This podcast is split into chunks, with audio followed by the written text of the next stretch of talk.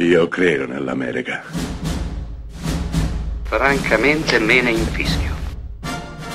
Io sono tuo padre. Anna Nishimasa. Rimetta a posto la candela. Rosa bella. Oh, caro Carfa, ben trovato! Oh, caro Yussi, come stai? Ma oh, cosa devo dirti? Ma bene, dai, perché? Perché vedere il bicchiere mezzo vuoto? Vediamolo mezzo pieno. No, vediamolo mezzo pieno, soprattutto dopo l'ultima puntata. Io ho ancora l'emozione di Wilder che mi pervade. È stata veramente una gran puntata. Sì. E qua ci troviamo. Mi sembra anche a me di averla tipo appena registrata, cioè proprio la sento ancora molto viva.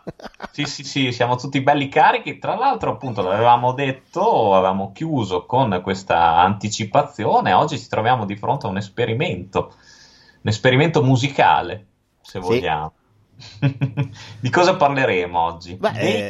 Oggi iniziamo un percorso che riguarda, visto che facciamo sugli attori, facciamo sui registi, facciamo sui film, perché non parlare anche dei compositori? Perché no? Assolutamente, anzi li abbiamo forse anche troppo bistrattati, un po' troppo ignorati, nel senso che, vabbè, ne parlavamo, magari davamo qualche accenno quando parlavamo di film che avevano recensito, che c'erano particolarmente piaciuti, però insomma anche approfondire la carriera artistica di un compositore che tanto dà comunque al cinema e ai film, un film diventa grande anche per la colonna sonora, non ce lo dimentichiamo questo. No, anzi, Kubrick sosteneva che la colonna sonora era importantissima, prima di tutto era il montaggio, poi a seguire la colonna sonora, infatti i suoi film hanno una ricerca dal punto di vista della musica veramente veramente invidiabile, non solo lui, tantissimi altri, Scorsese, Michael Mann, me ne vengono veramente in mente tantissimi che hanno lavorato, Tarantino, che hanno lavorato veramente sulla musica, ma noi non parliamo di musica edita, ma parliamo di musica inedita, cioè di musica fatta appositamente per il film. Spesso volentieri quando si parla di colonne sonore tutti ricordano le canzoni dei film, invece no, di solito si associa quello a colonne sonore, invece no, esiste la musica per film che viene composta da un compositore che si mette lì, discute col regista sui temi, sui personaggi, compone, dopodiché la registra mentre guarda il film. Esatto. Viene registrata spesso volentieri live, mentre le immagini scorrono, viene registrata e poi dopo sincronizzata successivamente, però le immagini servono per dare ispirazione. E fanno tanto, un'immagine senza colonna sonora è una bellissima immagine, può essere splendida, con il commento sonoro giusto può elevare il proprio contenuto del 70%, anche dipende dal tipo di sequenza. Non solo, a seconda della musica che decidiamo di inserire possiamo cambiare completamente il tono di una sequenza. Certo, da drammatica può diventare comica o viceversa, quindi insomma ce ne sono 1800 esempi su internet, li avrete visti anche voi, ci sono stati dei dabbenuomini che hanno preso Mary Poppins, l'hanno montata come se fosse un film horror cambiando il commento sonoro, di fatto sembra un film horror perché è la musica che fa, non sono le inquadrature, non sono le sequenze, è la musica. La musica è fondamentale, dopotutto tutta la nostra vita è musica, caro Carlo. Sì. E tra l'altro è stato fatto anche l'esperimento contrario, non so se l'hai visto, con Shining, che è apparso invece un film commedia con un montaggio appunto, intelligentissimo, perché tra l'altro poi ricordiamo anche che hai giustamente citato le scene, ma la colonna sonora valorizza e permette di empatizzare anche di più con le espressioni di un attore, con i primi piani, è assolutamente una parte integrante del film. È interessante, se vogliamo, anche fare un esperimento di rivedere le stesse scene, credo che sia stato anche fatto diverse volte con tanti film, senza colonna sonora. Cioè la cosa sembra molto strana, se vuoi. Sì. Però la musica è ovunque. è veramente parte integrante della nostra vita. Andiamo al centro commerciale, sotto c'è della musica, magari non ce ne accorgiamo. Andiamo in macchina, l'autoradio ci rimanda della musica. In casa per diletto ascoltiamo musica. La musica è ovunque. La musica ci scatena ricordi, ci scatena un'immagine, ci scatena una persona, ci scatena, ok, ci scatena qualsiasi cosa. Ci scatena ispirazione, possiamo essere ispirati dalla musica. Veramente qualche cosa che permea la nostra vita e spesso non ce ne rendiamo conto. Quindi, insomma, ci sembrava giusto fare la nostra parte e parlare anche dei compositori, perché no? E di che compositore? Iniziamo con un signor compositore. Sì, oggi partiamo con uno dei miei preferiti. Nazionalismo vorrebbe che partissimo degno Morricone, ma no. Partiamo dalla Germania e parliamo di Hans Zimmer. Grandissimo, grandissimo. Io lo adoro Hans Zimmer. Devo dirti, adoro più la prima parte della sua carriera che la seconda. Nel senso che adesso ultimamente Hans Zimmer è molto noto per aver musicato i film di Nolan, che ha fatto con la trilogia di Batman, quando ha fatto Dawn of Justice e compagnia cantando. Io devo dire sono molto legato agli esordi, ai primi film che ha musicato, quindi insomma comunque ne parleremo. Per tanti è noto anche per Il Gladiatore. Sì, diciamo in Italia da Gladiatore in poi è iniziato a diventare famosissimo. Dunque, il nostro è nato a Francoforte nel 1957, quindi a 62 anni. Dopodiché si è trasferito presto a Londra, in Inghilterra.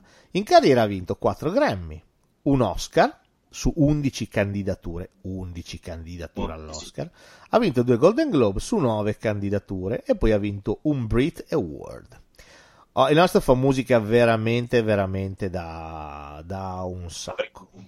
Ha fondato anche uno studio di produzione che si chiama Remote Control Studio, che ha visto crescere, muovere i primi passi nel mondo della musica compositori come Eric Gregson Williams, Klaus Badelt, Mark Mancina, John Powell, Lorne Balfe, un sacco di gente estremamente talentuosa. Ma da dove nasce Hans? Perché se io vi dico Hans Zimmer, tutti probabilmente, alcuni di voi penseranno ai film che abbiamo citato prima, Gladiatore, Batman, ma qualcun altro dirà, ma chi è Hans Zimmer? Io non lo conosco mica. E invece lo conoscete Hans Zimmer, tutti quanti avete sentito un brano di Hans Zimmer.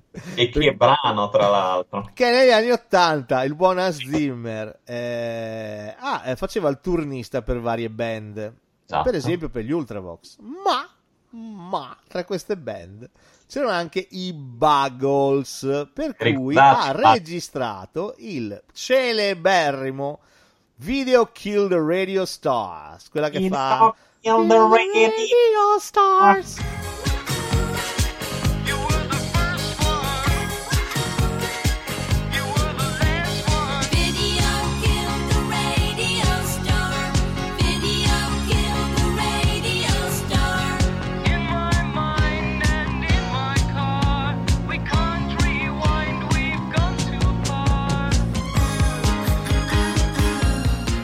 Il primo video mandato in onda da MTV. Esattamente. Quindi, insomma, chi suona le tastiere in quel brano è proprio Hans. Quando vedete il video, tra l'altro, si vede verso la fine, si vede un attimo. È lui, giovanissimo, ma è lui. Negli anni 80 faceva parte dei Buggles. Ha collaborato anche a La vita adesso di Claudio Baglioni. Il nostro Baglioni, sì. È vero. E poi a un certo punto ha deciso di dedicarsi totalmente alla musica da film. Ha iniziato con qualche collaborazione, ne citiamo una, ha collaborato all'Ultimo Imperatore di Bernardo Bertolucci e poi diciamo la prima colonna sonora importante, veramente importante, quella che l'ha fatto svoltare, quella che gli ha fatto creare un tema celeberrimo, è quella di Rain Man.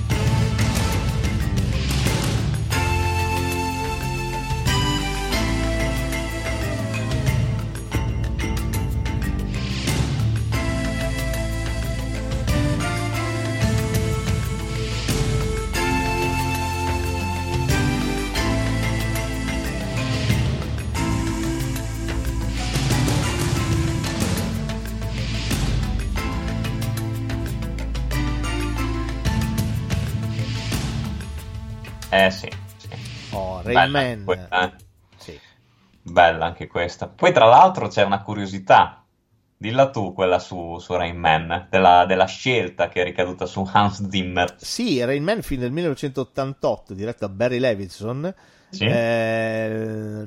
Fu musicato da Hans Zimmer perché la moglie di Barry Levinson aveva ascoltato la colonna sonora di A World Apart, Un Mondo a Parte, bel film sull'apartheid, sì. Musicato proprio da Hans Zimmer. Lei capì che quel compositore aveva delle ottime potenzialità. Delle ottime potenzialità, e quindi lo chiamò, anzi convinse il marito a chiamarlo per Rain Man.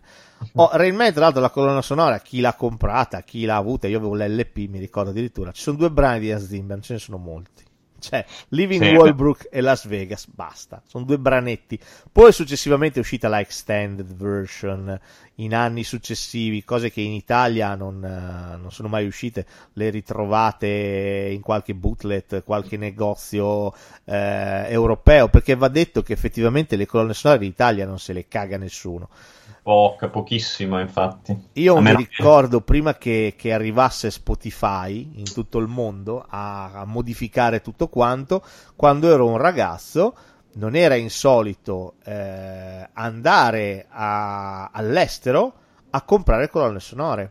L'ho fatto quando sono andato a fare l'Interrail, l'ho fatto quando mi è capitato di andare negli Stati Uniti, addirittura una volta andai appositamente a Parigi con un amico per andare alla Virgin sugli Champs-Élysées per comprare le colonne sonore. Cioè, sì. All'estero c'era molta più attenzione verso il mondo delle soundtrack. Qui in Italia, obiettivamente, è sempre stato molto scarso l'appeal della colonna sonora, della musica da film. Peccato. Esatto, è vero, peccato veramente. Rain Man però è una colonna sonora importante. È una colonna sonora importante per un tema molto molto bello, veramente molto molto bello, che lo vedrà candidato all'Oscar, non vincerà, sì. No. Però lo vedrà candidato all'Oscar, e insomma Rain Man, ecco, possiamo dire l'unico problema che ha la colonna sonora di Rain Man è che l'hanno fottuta gli andini. Sì, è vero. Quando sentite gli andini che suonano, non è loro, è di Hans Zimmer, è Rain Man. Ok. Quindi è nata la cosa che gli andini hanno fatto la colonna sonora di Rain Man. Non è vero, Hans Zimmer è stato. Tra l'altro bellissima, cioè colonna sonora che perfettamente si adatta anche al personaggio di Dustin Hoffman. Cioè questa colonna sonora molto molto discreta, molto profonda, penetrante, molto gentile secondo me. Quindi sì. Quindi secondo me meritatissima candidatura all'Oscar, poi qua già appunto una prima candidatura a, se vuoi, la prima vera prova del fuoco, già la dice tutta sulle potenzialità enormi che aveva questo compositore. Sì, il quale devo dire che fin dall'inizio ha spinto sempre moltissimo sull'uso dei sintetizzatori. È stato il primo, credo, a utilizzare così tanti sintetizzatori, ma la cosa interessante è che andando avanti nella propria carriera ha saputo creare una specie di ibrido tra il suono synth e il coro, alcune influenze magari africane, la chitarra classica. È stato molto intelligente perché ha saputo molto mescolare i generi, sì. E questo per me è uno dei tratti distintivi di Zimmer. Lo trovo molto interessante per questa sua peculiarità, assolutamente. Veniamo a l'anno dopo, perché il film è bello, ma la colonna sonora di questo film, stiamo parlando di un film del 1989, stiamo parlando di A spasso con Daisy.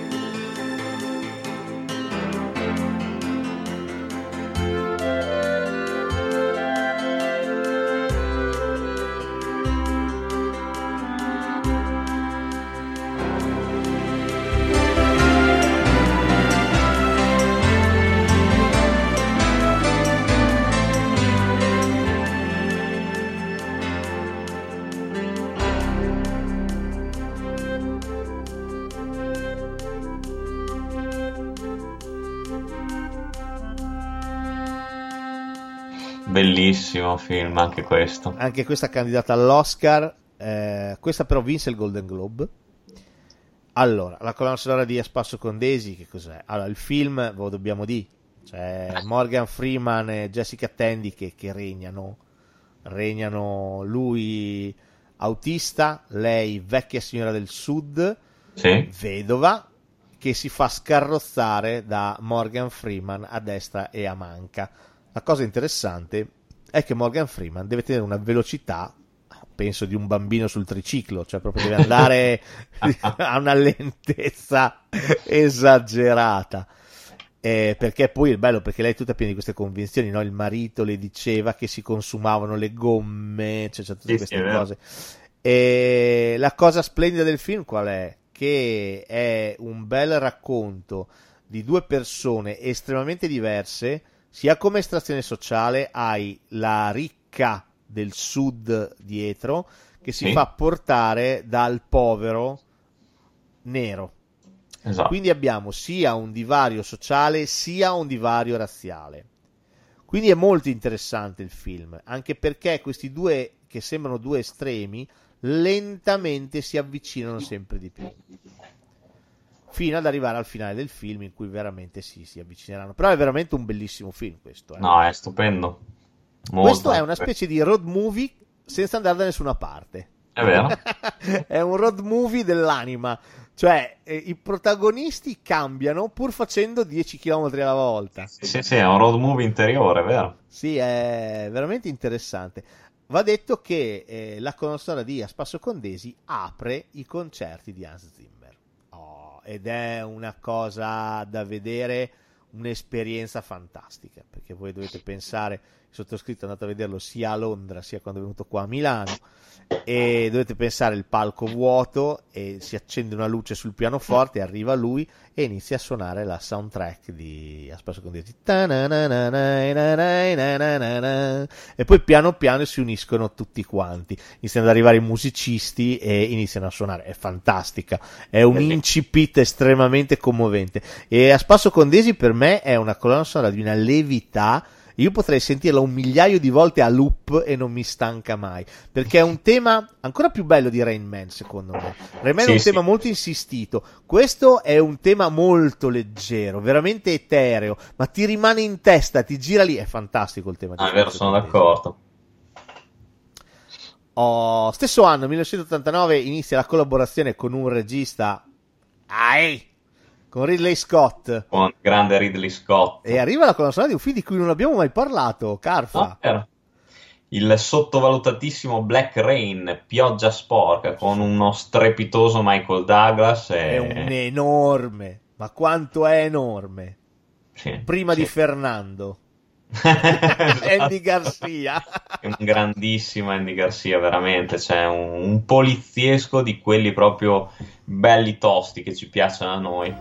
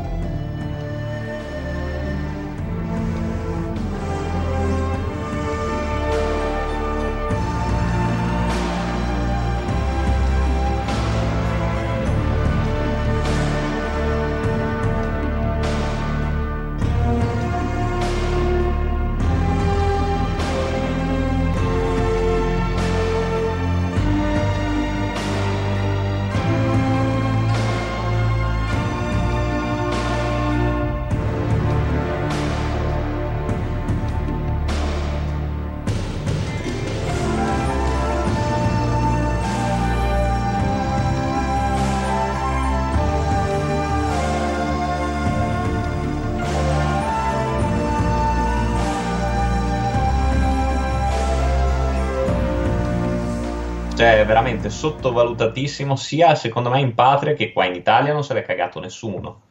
Sì. Proprio, ma è un film che merita ben più di una visione, dove abbiamo questa Chinatown assurda anche in questo caso.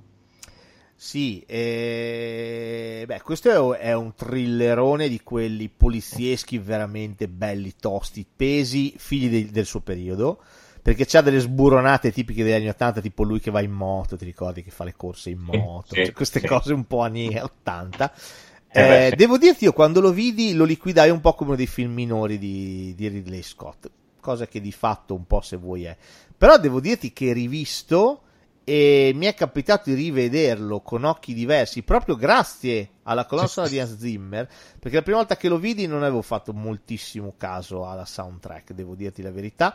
Poi mi è capitato di ascoltare il brano, il principale, che si chiama Nick and Masa, che è meraviglioso, e da lì ho riscoperto il film. Devo dirti, è stata una riscoperta, ma non piacevole, di più.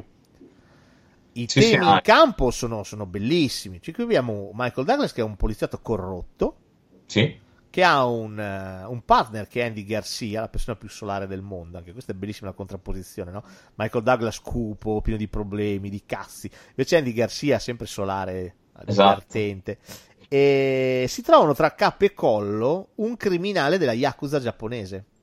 Pazzesco. Lo riportano a casa loro, se non che vengono fottuti bellamente e il criminale scappa. Sì. A questo punto la polizia giapponese, ovviamente l'incolpa di quello che è successo, hanno effettivamente peccato di grande leggerezza, sì, e loro decidono di dare una mano a Matsumoto, che è l'ispettore incaricato di ricatturare Sato, questo criminale della giovane Yakuza, lui spietatissimo che vuole prendere il posto dei vecchi capi. Decidono di fermarsi lì per dare una mano nelle indagini. La cosa si farà personale nel momento in cui verrà ucciso il partner di Michael Douglas, cioè Andy Garcia, in una delle scene più belle del film. Sì. Con una colonna sonora meravigliosa, quella scena lì. Com'è quella scena? È vero, cioè, e poi comunque concordo con te, all'inizio la devi ascoltare quella colonna sonora, perché all'inizio nella prima visione non ti rimane molto impressa. Sì. E invece ha già solo gli echi orientali che ha, come li sa sfruttare e come ci sa giocare. È veramente una soundtrack, ma veramente da leccarsi i baffi, eh? Sì, veramente sì. Bellissima. Poi Black Rain è un film da riscoprire, perché è veramente un ottimo poliziesco, uno di quelli che non si fanno più, quelli che non esistono più fatti così. Una volta se ne facevano tanti, adesso non so, il genere non piace più, non te lo so dire, però abbiamo sempre detto l'action si è mangiato tutto, quindi tutto è diventato azione e basta. Sì, adesso è tutto molto, anche se vuoi, molto edulcorato, mentre invece un film come Black Rain era molto potente, molto spietato se vuoi. Poi era anche interessante dal punto di vista dei personaggi, cioè Michael Douglas comunque non è un buono. No, assolutamente. Comunque è un corrotto. Sì, no, non c'erano garanzie dell'happy end in questi film. No, questo è veramente un ottimo film, e i tre protagonisti, devo dire, funzionano alla grandissima. Sì. Veramente, veramente alla grande. Hans Zimmer qui, secondo me, fa un gran lavoro. Lavora tantissimo di sintetizzatore, qua veramente il sintetizzatore spinge, a parte nel momento in cui sentiamo Nick and Masa. Nick and Masa è veramente un tema delicatissimo, veramente veramente bello, pur essendo anche incalzante, vive di questa dicotomia. È veramente un brano molto interessante. Vengo a un altro film di cui non abbiamo mai parlato, che io adoro. Io questo film lo adoro, ma veramente lo adoro, lo metterei obbligatorio nella vita di chiunque. Sto parlando di un film del 1990 che si chiama Green Card, matrimonio di convenienza.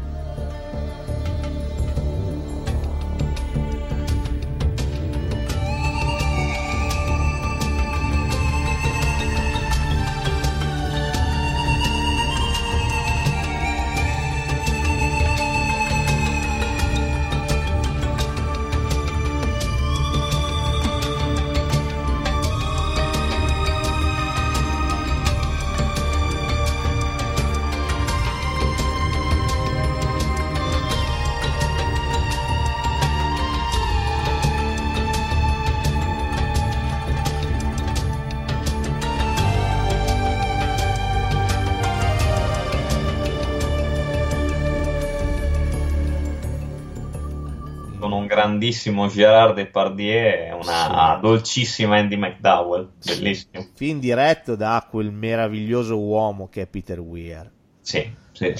Regista sottostimatissimo, perlomeno famoso per L'attimo fuggente, ma invece ha fatto dei film. Ricordiamo Truman Show, qua, cioè, parliamo di un Truman genio. Show, questo, parliamo di Fearless con Jeff Bridges, un film per me enorme. Parliamo degli anni spezzati, com'è gli anni spezzati? È pazzesco. Gallipoli, che film meraviglioso. Quindi sì. Green Card è una commedia. Sì. È una commedia che sa essere divertente, ma soprattutto estremamente intelligente. Esatto. Ci pone davanti a due caratteri diversissimi. Uno è Gérard Depardieu, francese, l'altra è Andy McDowell. Tutti e due hanno bisogno di un favore, di qualche cosa. Lei ha bisogno di un marito per avere un attico con una serra bellissima, lei è un'appassionata di piante. Lui ha bisogno della green card, ecco da qui il titolo. Quindi ha bisogno di sposarsi con un'americana per poter rimanere sul suolo americano. Lui è uno chef. No, lui non è uno chef, lui è un compositore. Lui è un compositore, scusami. E che cosa capita? I due quindi si mettono d'accordo tramite amici, si incontrano, si sposano e non si vedono mai più, teoricamente. Se non che l'ufficio immigrazione va ad indagare su alcuni matrimoni per vedere se sono effettivi matrimoni oppure matrimoni di comodo. I nostri si troveranno a dover superare un esame di fronte all'ufficio immigrazione. Tutto qua. Il film è questo. Ma che bello è! È bellissimo questo film. Anche questa, una commedia che non se ne vedono più. Una commedia d'altri tempi, molto molto bella. Lui poi io lo adoro. In questo film qui Gérard Depardieu per me è... Ma che meraviglia! Qui Zimmer compone una delle colonne sonore più ispirate della sua carriera. Attenzione, qui non sto parlando di temi. Finora abbiamo parlato di temi. Questa è tutta una meraviglia. Ascoltatevela tutta. Restless Elephant, Instinct 1, Instinct 2, ha dei brani che sono di una bellezza, che ti entrano dentro quanto sono belli, e questo è da ascoltare dall'inizio alla fine, una colonna sonora consigliatissima. Qui proprio eleva il film, lo fa volare. Questo è un film strepitoso, sono d'accordissimo. Ma il finale che ha questo film qua, ma com'è il finale di questo film? No, io non lo spoilererei. Ma invece noi siamo bastardi. Io sono un figlio di puttana, lo voglio spoilerare. Già tutti i tentativi che fanno loro, ti ricordi, si fanno le foto del matrimonio con le istantanee, che si mettono le tute da sci, cioè c'ha queste cose geniali, bellissime. E poi il fatto che vengano sgamati. Questa cosa è fantastica. Vengono sgamati. Che non era, adesso non succederebbe più, vedi? Sì, probabilmente no. Probabilmente no, perché è un finale molto amaro, pur essendo comunque pieno di speranza. Perché lui si prende tutta la colpa. Perché ti ricordi, si sbaglia con la crema del viso. Monticello. Lui si sbaglia con la crema del viso. E dice, non me la ricordo mai quella. E allora si tradisce, e gli dicono, ma perché il resto invece se lo ricorda bene, ha studiato. Anche lui dice, lasciatela in pace, lei non c'entra niente. E lui lo rimpatriano. È bellissimo, eh? E lei che è innamorata di lui a quel punto, perché i due sono veramente innamorati, si salutano, gli dice, ti scriverò tutti i giorni, e tutte le lettere c'è scritta la stessa cosa, quando arrivi, Sherry. Bellissimo, è romanticissimo, veramente bello. Sì, siamo a un livello superiore di grandezza. Qui si chiude con una canzone fantastica, scritta da Hans, bellissima. Everything's Gonna Be Alright si chiama, è veramente bellissima. È veramente un film che ti riconcilia con il mondo, è vero o no? Sì, sono d'accordo. È un film, anche questo, ingiustamente sottovalutato, poco trasmesso, e veramente un gran titolo sia per la carriera anche di Depardieu che per quella di Andy McDowell.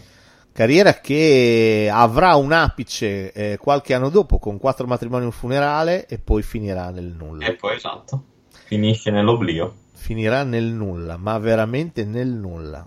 Farà un altro paio di film dopo, ma pochissima roba. Pochissima. Sì. Peccato.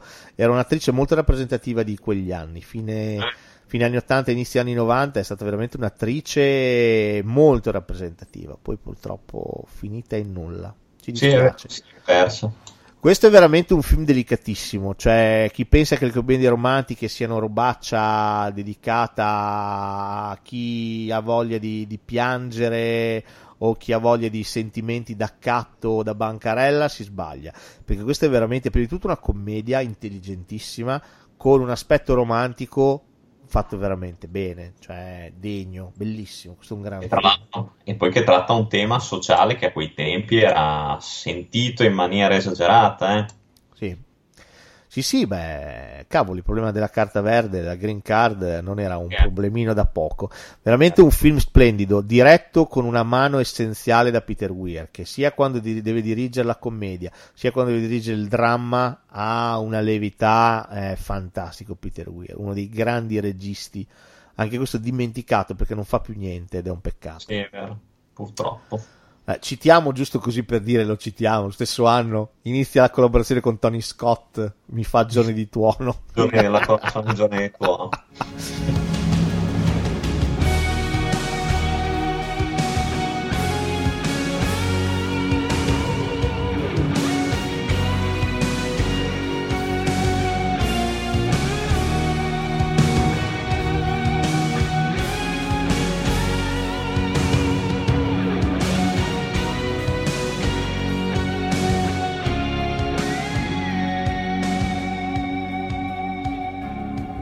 Ma invece volevo arrivare, attenzione, ha fatto 50 passi film in carriera Zimmer, noi citiamo quelli che abbiamo un po' più nel cuore, ecco, abbiamo tolto tutti i film di cui abbiamo parlato 1 miliardo di volte, ecco, per esempio, ok? Cioè, ha musicato anche per Arbor, però non l'abbiamo messo, ecco, va bene. No, anche Toys di Barry Levinson sempre, che è quello, grande film. Va bene, 1991 arriva un'altra collaborazione con Ridley e arriva Thelma e Louise. Anche in questo caso un film, una colonna sonora indimenticabile al servizio di un film altrettanto indimenticabile. Qua forse uno dei titoli più importanti, se non il più importante, di Ridley Scott. Citerei Blade Runner e Alien, quindi insomma forse lo metterei al terzo posto, però detto questo Thelma e Louise secondo me è molto molto importante perché è un film tutto al femminile, cioè l'importanza, la possenza di questo film è che è un film tutto al femminile, cosa che all'epoca, sai, non si vedeva spessissimo, un road movie che comunque parte insomma da un presupposto abbastanza tosto. E tra l'altro si trasforma anche, se vuoi, durante in un film anche con toni molto leggeri, molto scanzonati, per poi ritornare al dramma. Quindi una cosa non facile, se vuoi, anche per un compositore. C'è da dire che lui pone secondo me un tema che è Thunderbird, anzi, piccolo trivia personale. Io ho scoperto Hans Zimmer grazie a questo film. Cioè, avevo già comprato la colonna sonora di Rain Man, l'avevo in LP, la ascoltavo, però devo dirti non avevo notato che fosse di Hans Zimmer. Vabbè, per me era bella, ma mi fermavo lì. Nel 91 è stato l'anno in cui mi sono comprato il lettore CD, tra l'altro pagato con i miei soldi, spesi 2 milioni dell'epoca, 1991, per 2 casse, un amplificatore e un lettore CD. 2 milioni spesi, va bene, soldi sudati, risparmiati. Vabbè. Morale della favola, Thelma e Louise è stato il secondo CD che ho comprato. Il primo è stato Enrico V di Patrick Doyle, il secondo Thelma e Louise, perché ho visto il film e mi aveva fatto impazzire. La musica, Thunderbird, è solo un branino alla fine, un extra track presente solamente nel CD. Già se avevi comprato il disco, la musicassetta ce l'avevi in culo, non c'era. E io di Thunderbird mi innamorai. Da lì decisi che avrei visto e sentito qualsiasi cosa quest'uomo avesse prodotto, tant'è che mi sono andato a recuperare immediatamente Green Card, subito. Ti dico anche che quando mi capitò di andare negli Stati Uniti a vedere il Grand Canyon, mi portai dietro il lettore portatile col CD di Thelma e Louise per ascoltarmi Thunderbird sull'orlo del Grand Canyon. Per dirti quel film e quella musica quanto mi sono appartenute proprio.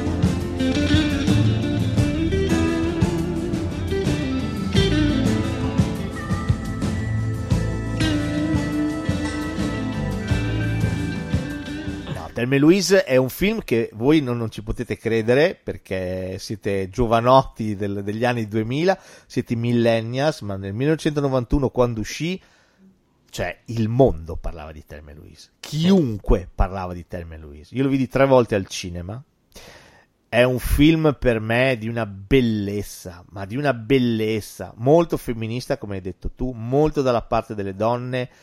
È veramente un grande film, veramente un grandissimo film. Abbiamo già sul cast Gina Davis e Susan Sarandon, qui sono, ma cosa sono?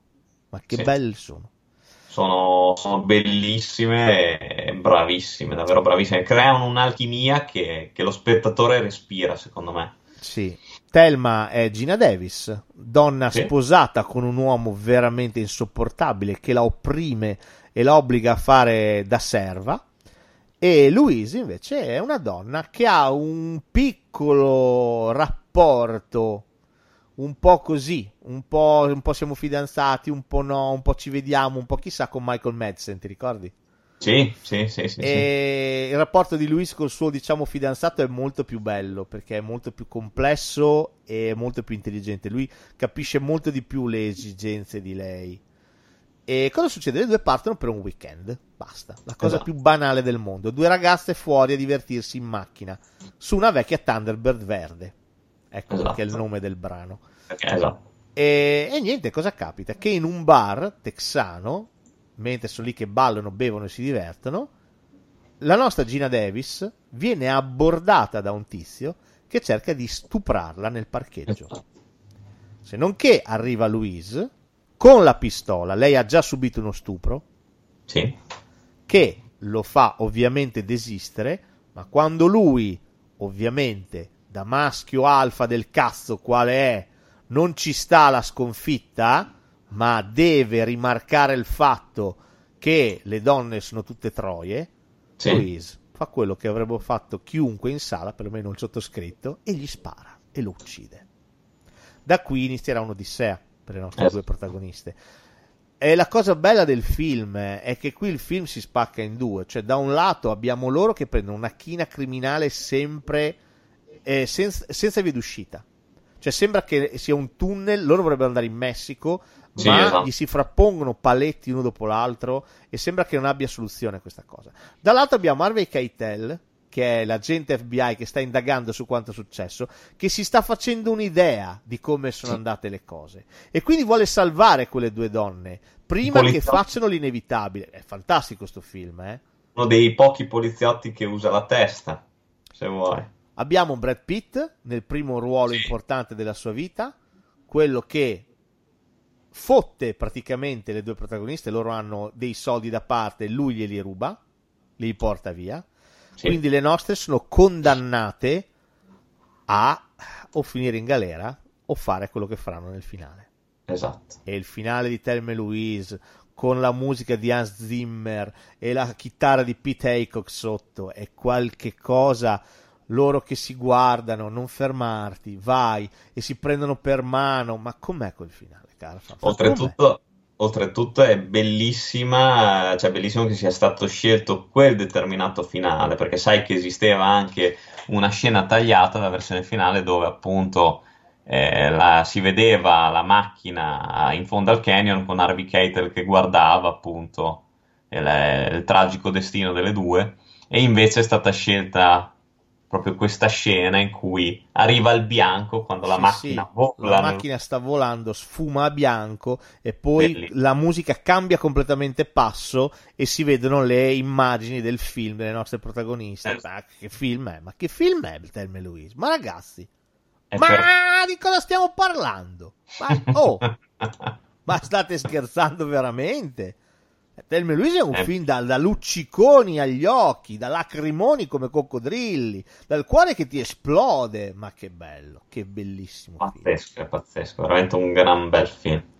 No, questo è veramente un film, e qui la colonna sonora, la fotografia, ma anche la fotografia che ha sto film, ma che roba è? Ma che roba è? E la musica qui per me è la cosa che ti spezza proprio a metà. Comincia all'inizio quando la senti, vedi la montagna in bianco e nero fotografata da Dio con sotto quella musica anche qua iper rarefatta, e poi tornerà la colonna sonora bellissima. Cioè questo è forse il mio brano preferito di Hans Zimmer, forse è il mio brano preferito, se la gioca con Time di Inception. Questi sono i miei due brani preferiti. Che quello di Inception spinge parecchio. Ah, te lo dico. Ma ci arriveremo a Time di Inception. Va bene, sempre 91, citiamolo. Dai, inizia la collaborazione con Ron Howard. Con Ron Howard per Fuoco Assassino. Backdraft, sì.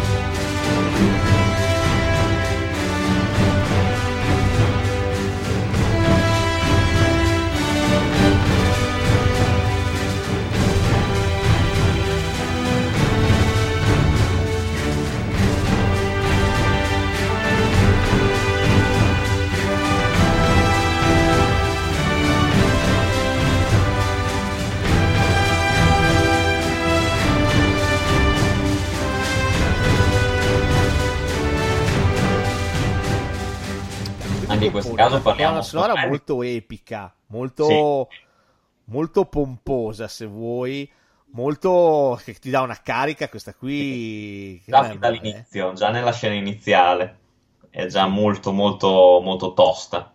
Assolutamente.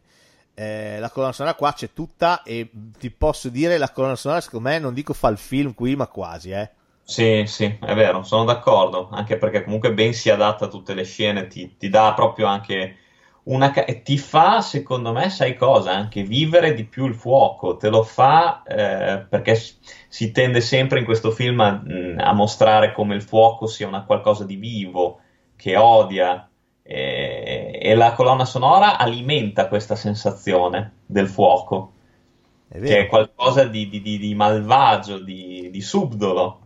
Cioè qua non soltanto ci si frappone con le scene, ci si confronta anche con gli attori, ma anche con il fuoco, quindi con una qualcosa di inanimato.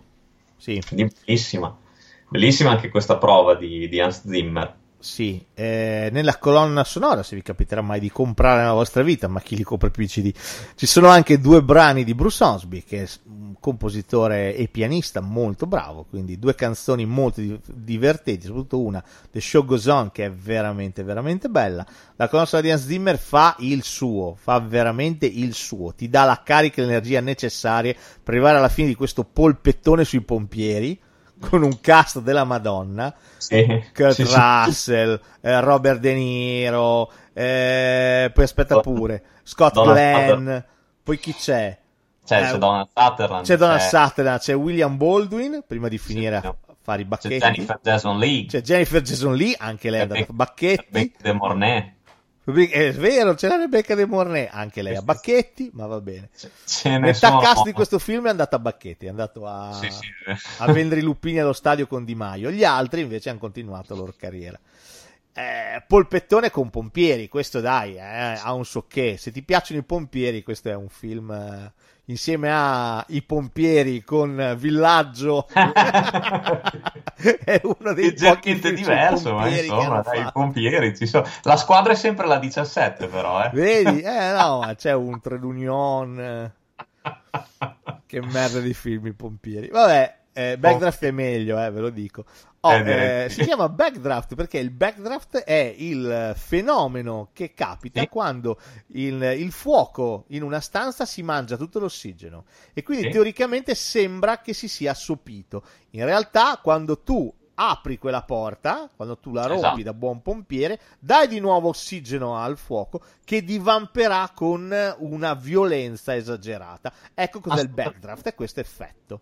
Così abbiamo anche spiegato questa cosa che insomma dai può aiutare nella vita, no, tra l'altro che comunque è anche molto meglio il titolo in originale secondo me piuttosto che quello assolutamente tradotto, anche perché sembra di trovarsi di fronte a un thrilleraccio con fuoco assassino.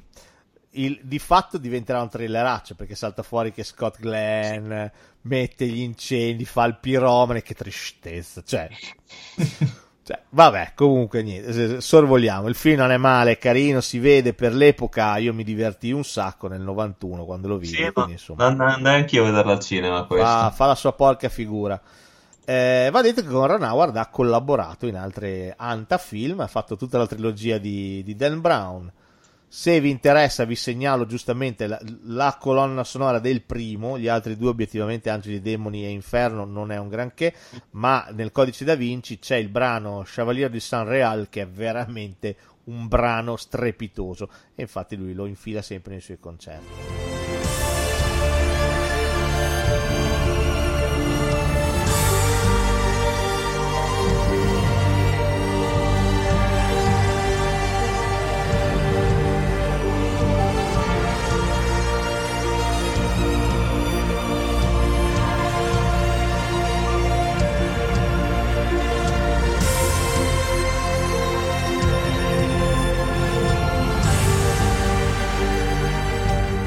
Ha fatto Frost Nixon, colonna sonora così, e ha fatto Rush, colonna sonora spettacolare in quel senso, colonna sonora spettacolare. Se volete avere un assaggio la sentite nel trailer di Rush, è la vera colonna sonora del film.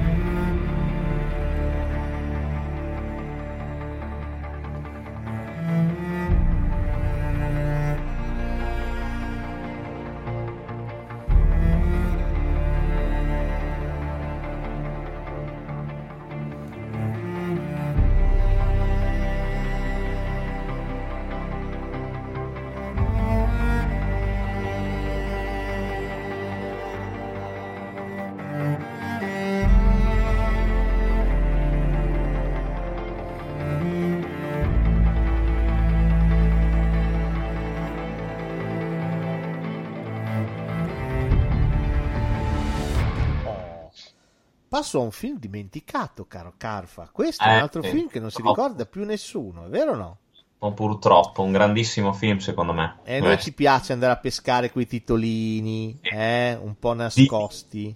Ingiustamente di nicchia. 1992, Penny Marshall lo chiama a musicare Ragazze vincenti. Sì. Better off, hear that call. The time has come for one and all to play ball. We're the members of the All-American League. We come from cities near and far. We've got Canadians, Irish ones and Swedes. We're all for one, we're one for all. We're all American. Each girl stands her head so proudly high, her motto do or die. She's not the one to use or need an alibi. Our chaperones are not too soft, they're not too tough. Our managers are on the ball. We've got a president who really knows his stuff. We're all for one, we're one for all, we're all American.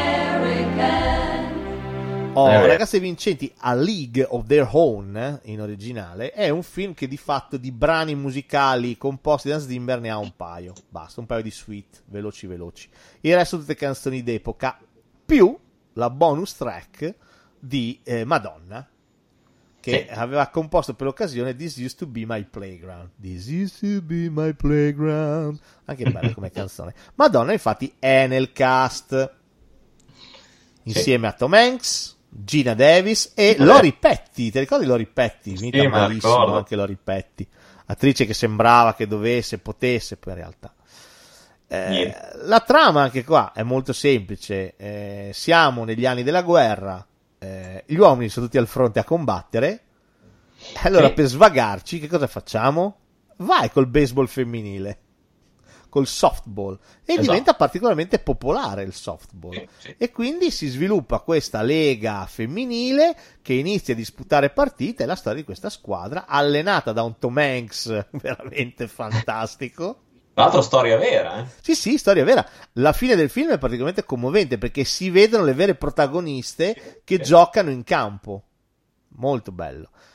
Ovviamente caratteri che si scontrano, Madonna fa un po' la poco di buono, la meretrice della situazione, Lori Petty è in competizione con la sorella maggiore che è Gina Davis, lanciatrice dotatissima, comunque insomma il film è tanta roba, cioè molto carino, è fatto molto bene, un bel film sportivo. Ah, è vero, che anche qua sai, sul baseball non ce ne sono più. Sì, mi viene in mente Il Migliore, che è un film che io adoro, però Robert Redford, stiamo parlando degli anni 80, inizi anni 80, no. sì, 83, 84 mi sembra, quindi insomma. Yes. Però, insomma. Veniamo a, per me, un capolavoro. Questo bisogna dirlo. E anche come colonna sonora siamo oltre. 1993, Tony Scott lo richiama e dice: vi qua, ci fai un film. E gli fa fare Una vita al massimo.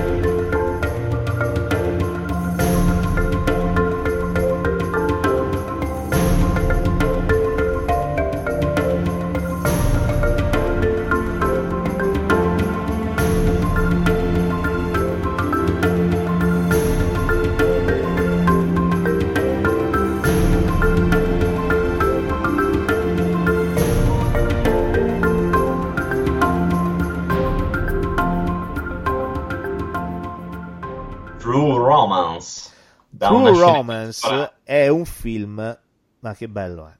Ah. Da una sceneggiatura del grande Quentin. Yes.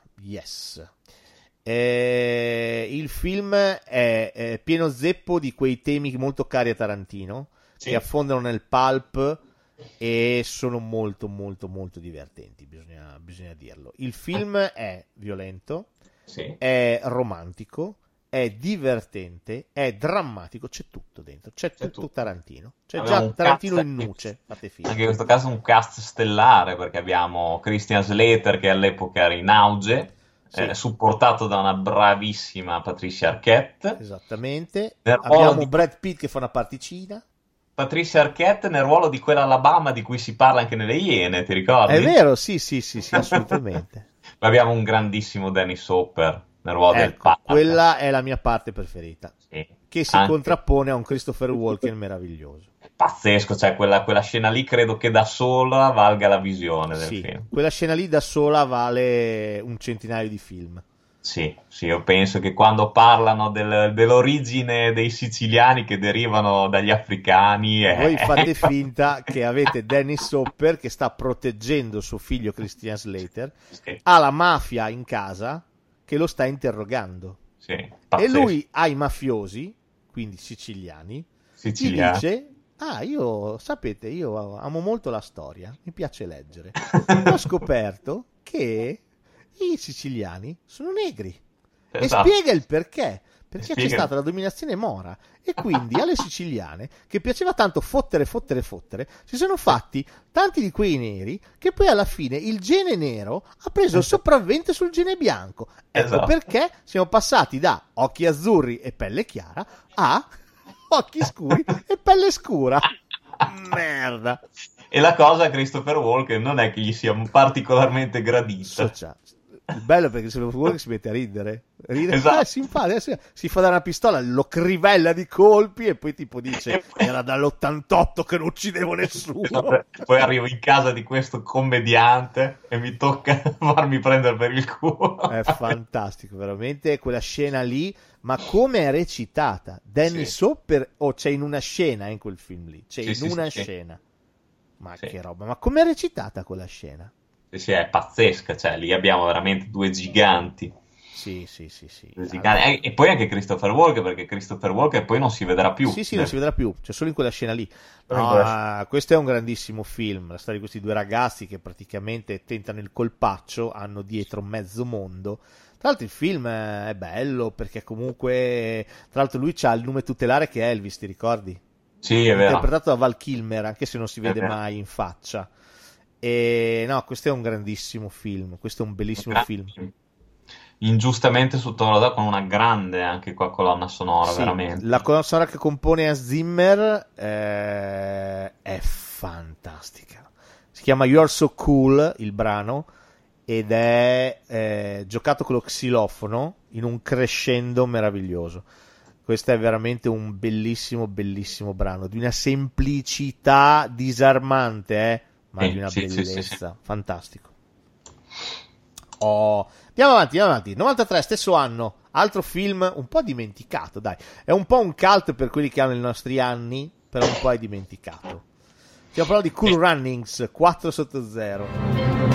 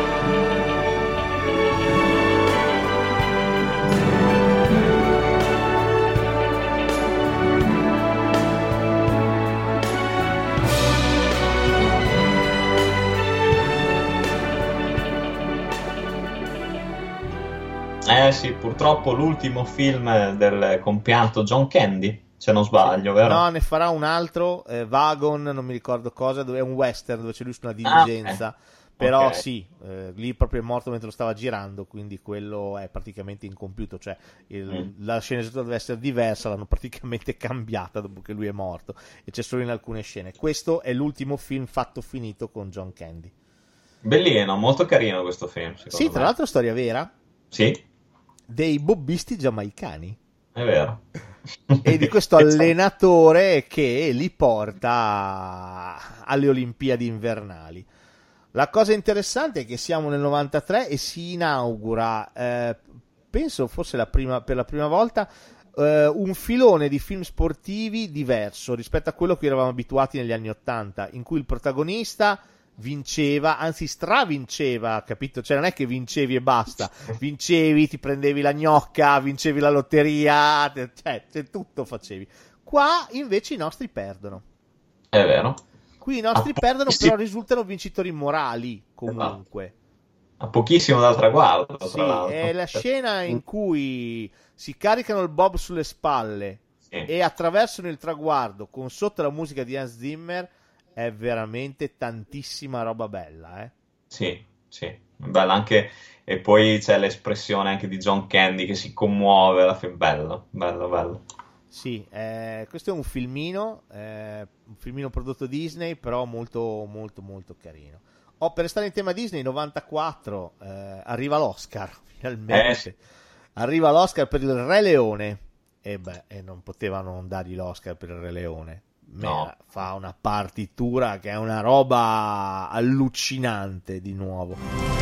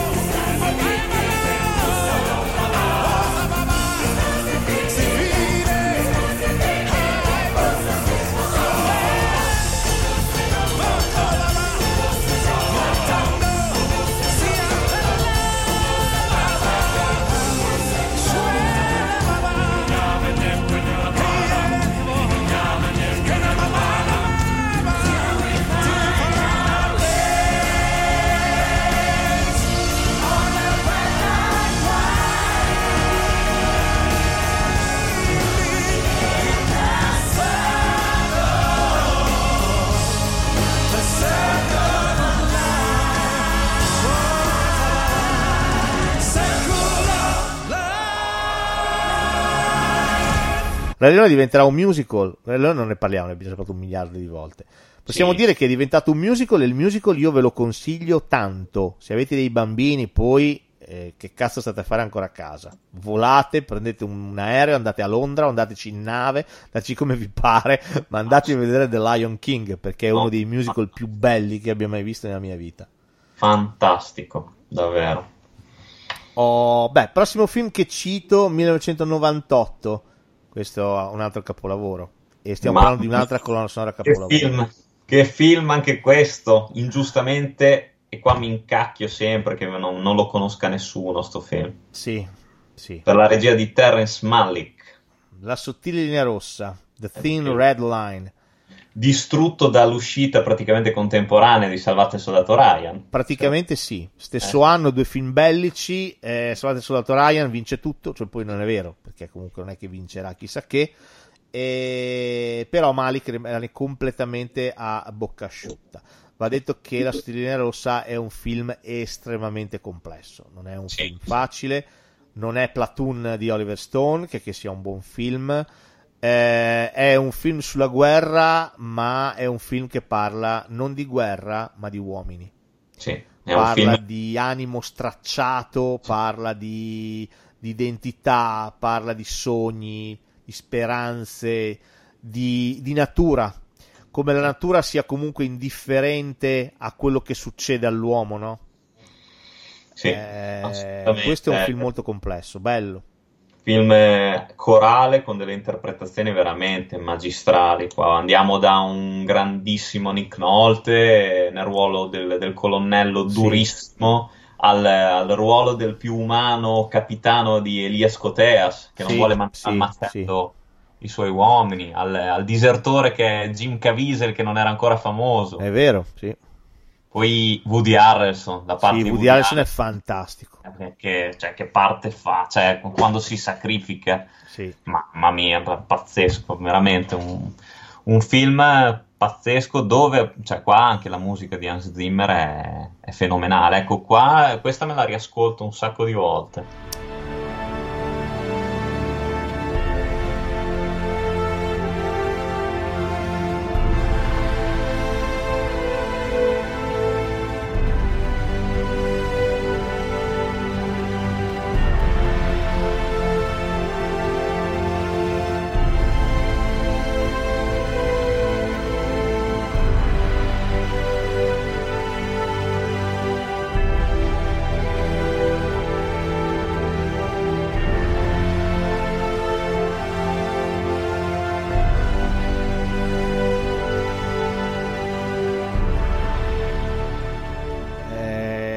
La musica di Hans Zimmer spicca, soprattutto lo trovate anche su YouTube, se volete vedervi il pezzettino, c'è il pezzo dell'attacco al villaggio, dove c'è la sua musica che è pazzesca.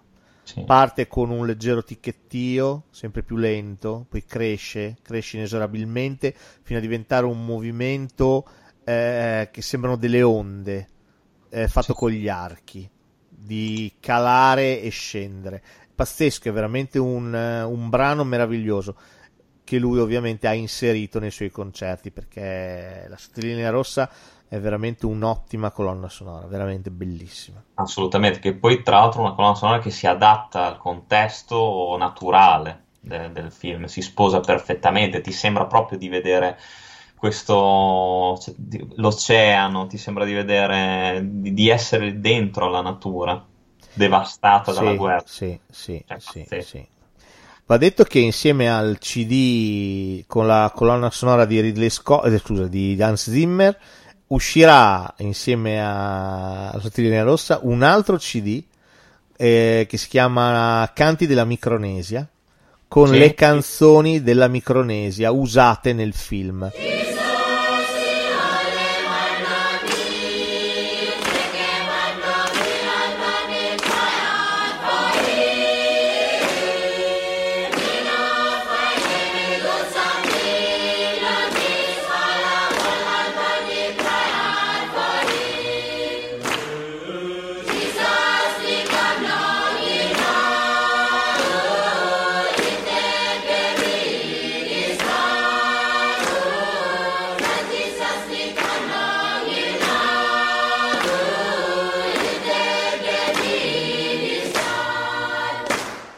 E anche quello è pazzesco da ascoltare, è pazzesco, bellissimo.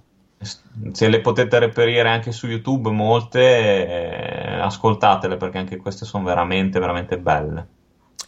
Nel 2000 arriva la colonna sonora che lo fa conoscere nel nostro bel paese. La già da te citata Il Gladiatore, Gladiator, torna a lavorare con Ridley Scott. Beh, questa, ragazzi, questa qui vi dobbiamo raccontare, la conoscenza del Gladiatore, con la canzone Now We Are Free, cantata da Liza Gerrard.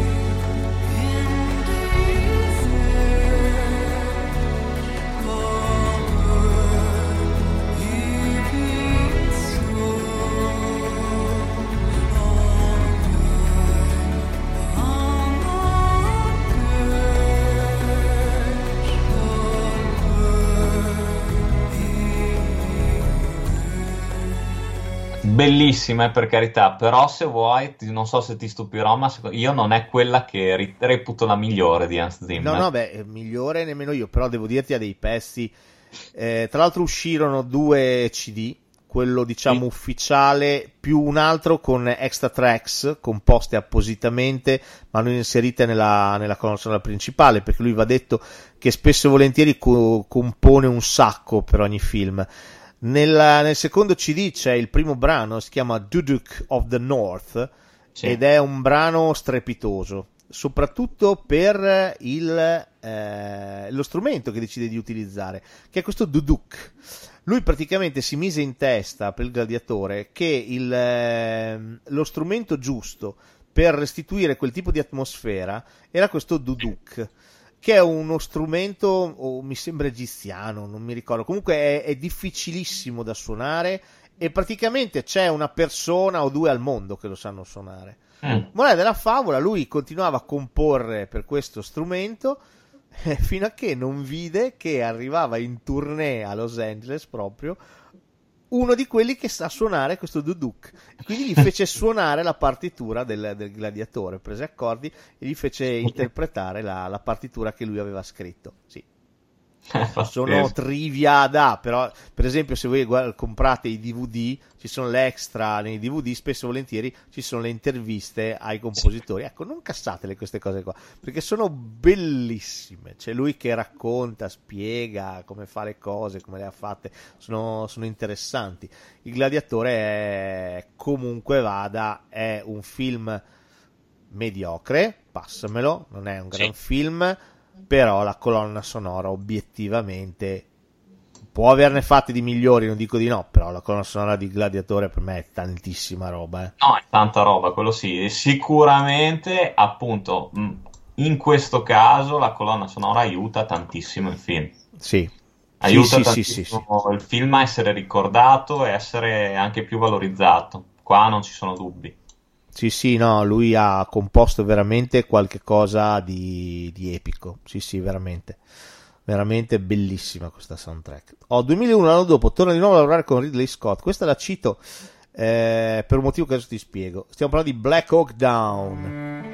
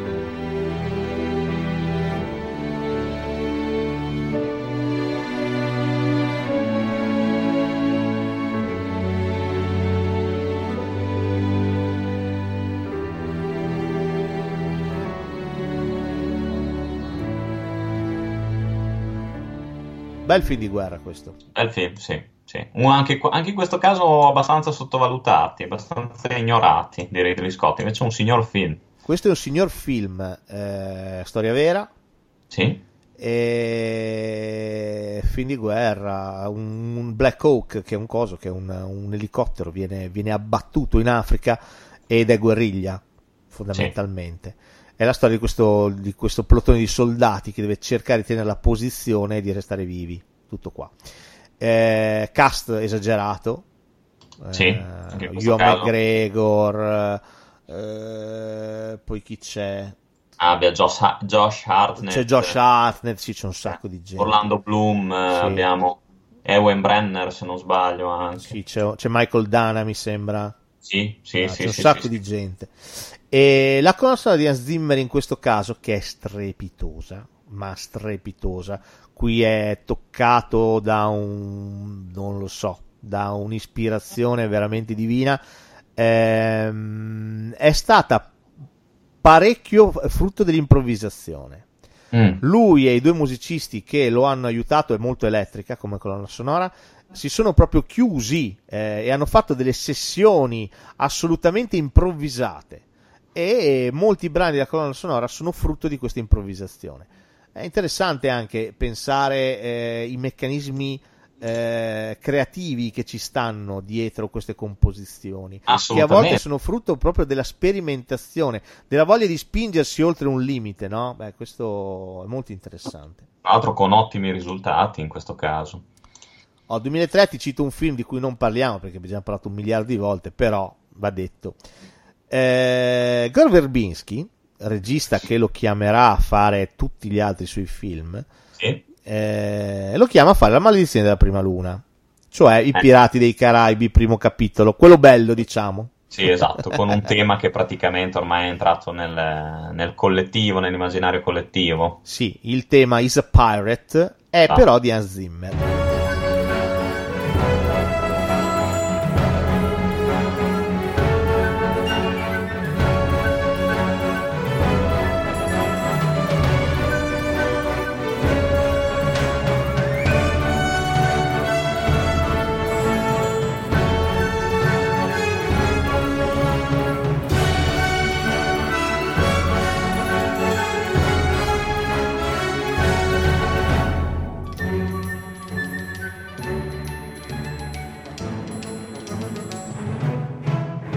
La colonna sonora è accreditata a Klaus Badelt. Perché? Perché Hans Zimmer all'epoca era impegnato a fare la soundtrack di qualcos'altro, quindi Klaus Badelt si occupò della soundtrack, però il tema principale glielo compose Hans Zimmer. Ecco perché è associata ad Hans Zimmer, che fece comunque la colonna sonora degli altri film, del 2 e del 3, sempre di Gore Verbinski, e tema che ovviamente lui fa sempre, esegue sempre dal vivo nei suoi concerti, quindi insomma il tema di Jack Sparrow è tutto suo ed è un tema molto divertente, molto carino. Va detto che con Gore Verbinski ha fatto dei signori film, perché The Ring, Lone Ranger, Rango, cioè fantastico. Anche Lone Ranger sottovalutatissimo, snobbato, però un buon titolo secondo me. Per me è un ottimo titolo Lone Ranger, è un bellissimo western con un Johnny Depp in pallissima e un Armie Hammer ancora più bravo. Vero. Tra l'altro Zimmer per questo film rielabora la cavalcata del Guglielmo Tell di Rossini, quindi... Sì, è vero. Tra l'altro da ascoltare è spassosissima, quindi insomma...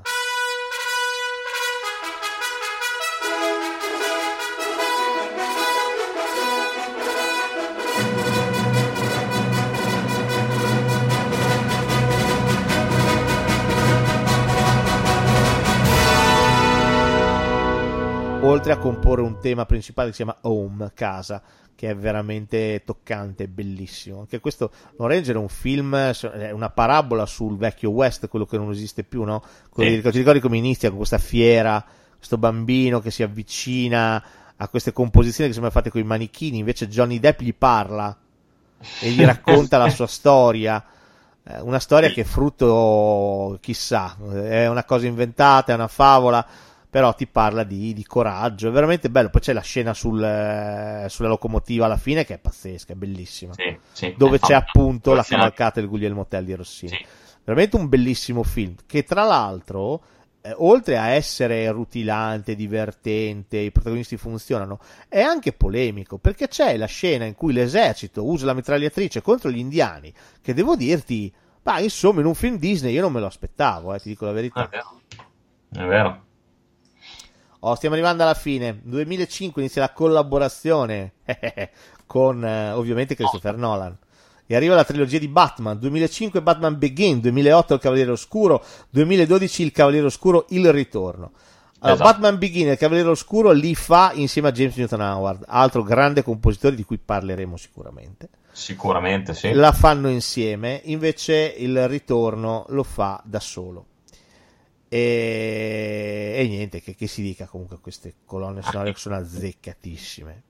Qua Hans Zimmer viene appunto associato praticamente alla colonna sonora di Batman, estremamente ricordato per queste colonne sonore. Quella del Cavaliere Oscuro sicuramente in testa a tutti, perché... Sì, c'è il brano Why So Serious, che credo che sia qualche cosa di... È pazzesco quel brano. Sì.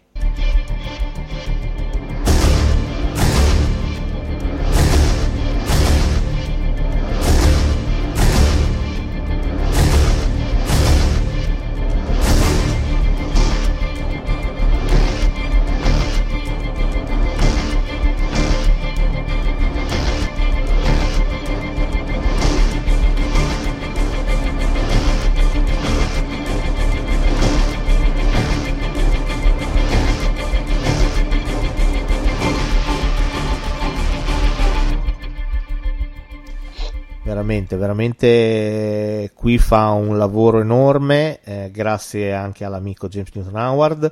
I due lavorano splendidamente insieme. Il primo film, Batman Begin, mette giù tutti i temi principali. Tra l'altro le tracce hanno tutti i nomi di pipistrelli, di varie razze diverse di pipistrelli, quindi insomma è anche bella questa cosa. Però ecco, di tutta la trilogia il film migliore, abbiamo sempre detto, è il secondo.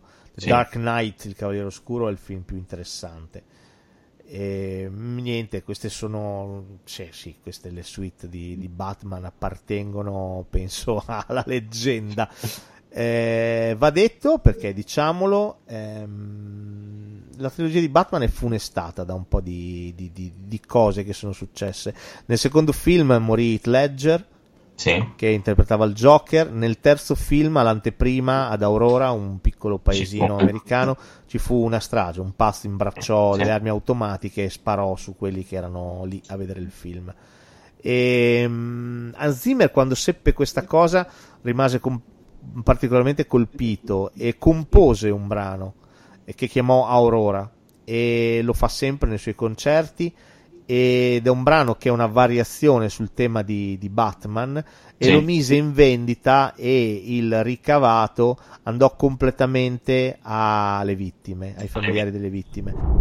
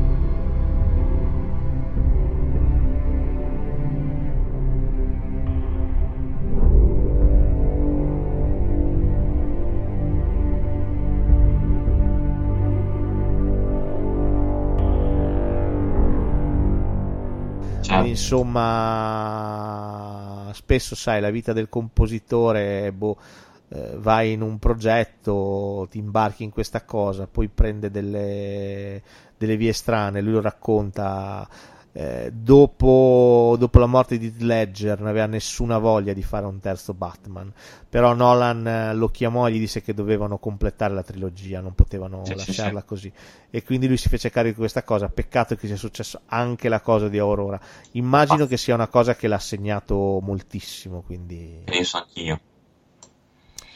Va bene, 2010, chiudiamo sempre con il nostro amico Christopher Nolan. 2010 arriva Inception.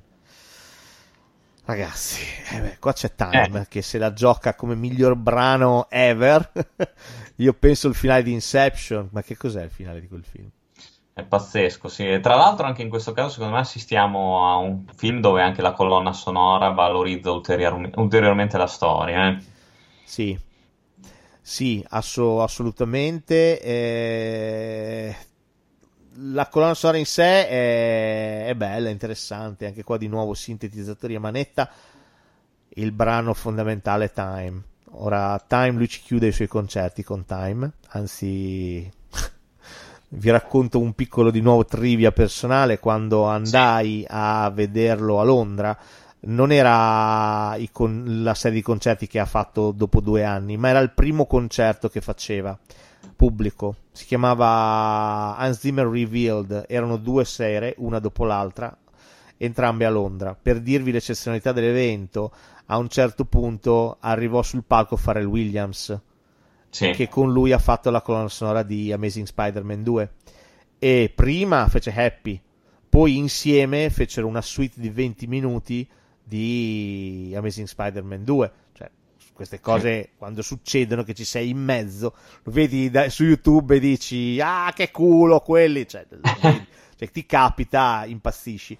Alla fine del concerto, che si chiuse proprio con la trilogia di Batman, quindi Nolan, il concerto sembrava praticamente finito, anche perché noi avevamo la scaletta, avevo preso il programma, non c'erano altri brani previsti, e tutto il teatro iniziò a urlare Inception! Inception! Questa cosa la racconto sempre, perché da appassionato di colonne sonore è una cosa che mi ha riempito il cuore, cioè mi ha fatto impazzire questa cosa, mi ha fatto impazzire, letteralmente mi ha fatto impazzire. Vedere un intero teatro enorme, con anche gente in piedi, perché attenzione, la cosa bella è che non c'erano solo i posti a sedere, si vede posti che costavano meno, non lo so, la gente era anche in piedi lungo le scalinate, e tutti che urlavano Inception, è stato bellissimo, al che è partita la suite di Inception che poi si è conclusa con Time.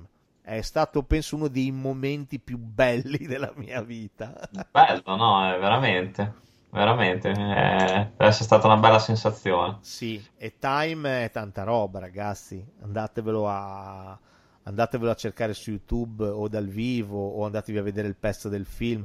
Tra l'altro suona la chitarra in Time, la suona Johnny Marr, insomma Johnny Marr, chitarrista degli Smiths, cioè, non stiamo parlando di pizza e fighi, stiamo parlando di gente che, cioè, della Madonna, quindi insomma. E Time secondo me è il pezzo perfetto, incalzante, parte lentissimo al pianoforte, poi lentamente il pezzo si veste, no? Arriva il contrabbasso, poi piano piano arriva la chitarra, e quando arriva la chitarra elettrica tutto diventa sempre più incalzante, poi gli archi, e poi tutto ritorna di nuovo, scende di nuovo e ritorna con quelle poche note al pianoforte.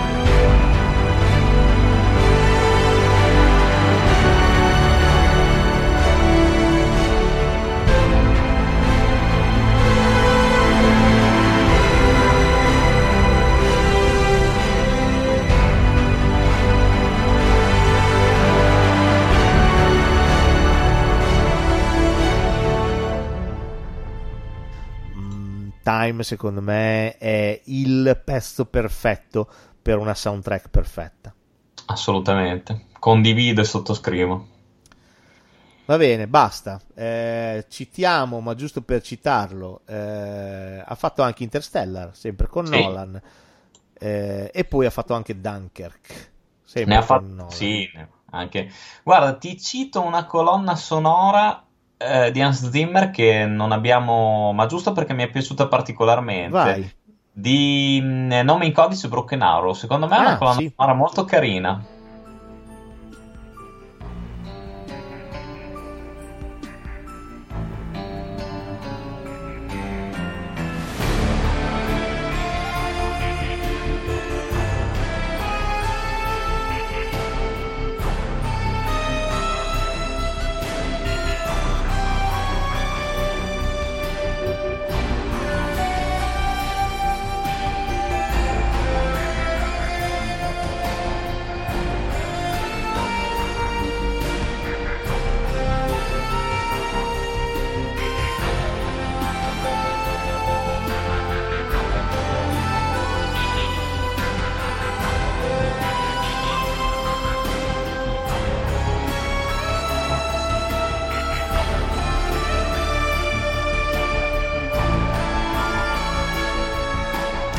Molto particolare, sì. Che anche questa comincia in sordina e poi dopo di un film comunque che è un ottimo esempio di action movie. Di John Woo, mica esatto. Quindi no, ci tenevo questa qua perché mi ha sempre, secondo me, una colonna sonora molto particolare che tra l'altro è stata anche ripresa in altri film, credo anche in Scream 2 ci sia, non so se con il consenso o meno, però... Beh, di solito sì, devi pagare i diritti per metterla, quindi vedrai che è stato chiesto.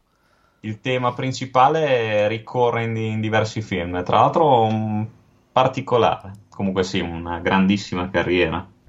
Sì, una grande carriera partita alla fine degli anni '80 e cresciuta sempre di più.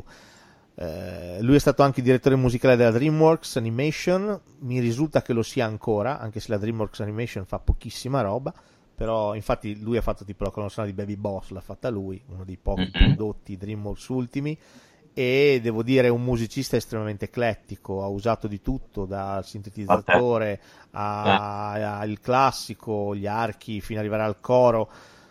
Mi piace citare, non so, la colonna sonora di Hannibal, sempre di Ridley Scott, film molto mediocre anche quello, però c'è un brano che si chiama Vide Cormeum dove c'è lui che utilizza il coro, che è una cosa, è un brano d'opera, sembra.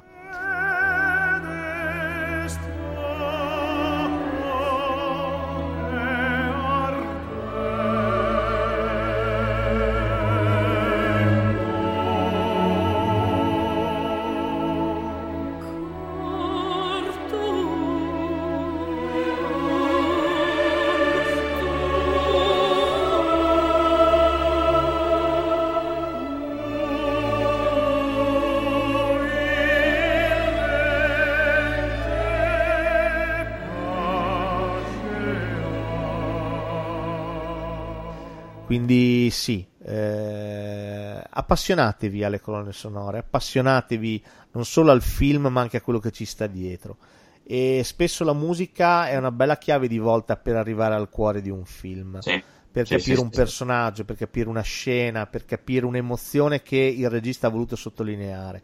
Quindi insomma Hans Zimmer mi sembra un buon modo per cominciare, non è uno di quei musicisti particolarmente difficili, fa cose anche molto molto di appeal che piacciono al pubblico, poi insomma un nome che conoscete tutti quanti, quindi insomma sì, penso anch'io che sia stato un ottimo inizio per questo esperimento. Speriamo che l'esperimento vi piaccia, così poi tanto, anche se non vi piace lo continuiamo lo stesso, quindi non c'è problema. Esatto. Non avete scampo, mi dispiace, ma va bene, dai, sono bene. Anche per oggi è finita, caro Carfa. Sì. Purtroppo, il nostro, va detto, è al lavoro adesso, cioè anzi ha già finito il lavoro, perché a luglio esce il Re Leone live action, la colonna sonora è sua di nuovo, l'avrà rielaborata, non lo so, staremo a vedere, sono curioso di sentire cosa ha rielaborato, cosa ha cambiato della sua già perfetta soundtrack, chissà. Comunque. Staremo a vedere, sono curioso anch'io. Poi niente, io ti saluto caramente e ti dico che ci sentiamo alla prossima, con ovviamente i consigli di giugno. Eh sì, ce ne saranno tanti. Ce ne saranno tanti, bella roba, quest'estate hanno deciso che non si va in vacanza, fanno uscire un sacco di film interessanti e noi saremo qui a raccontarveli tutti. Assolutamente. Tanto in vacanza non ci andiamo neanche noi. Quindi. No, penso di no. Va bene. Grazie, come sempre. Evviva il cinema, evviva le soundtrack, evviva Hans Zimmer. Sempre e comunque, evviva. Oh, well, there we are. Here's the theme music. Good night.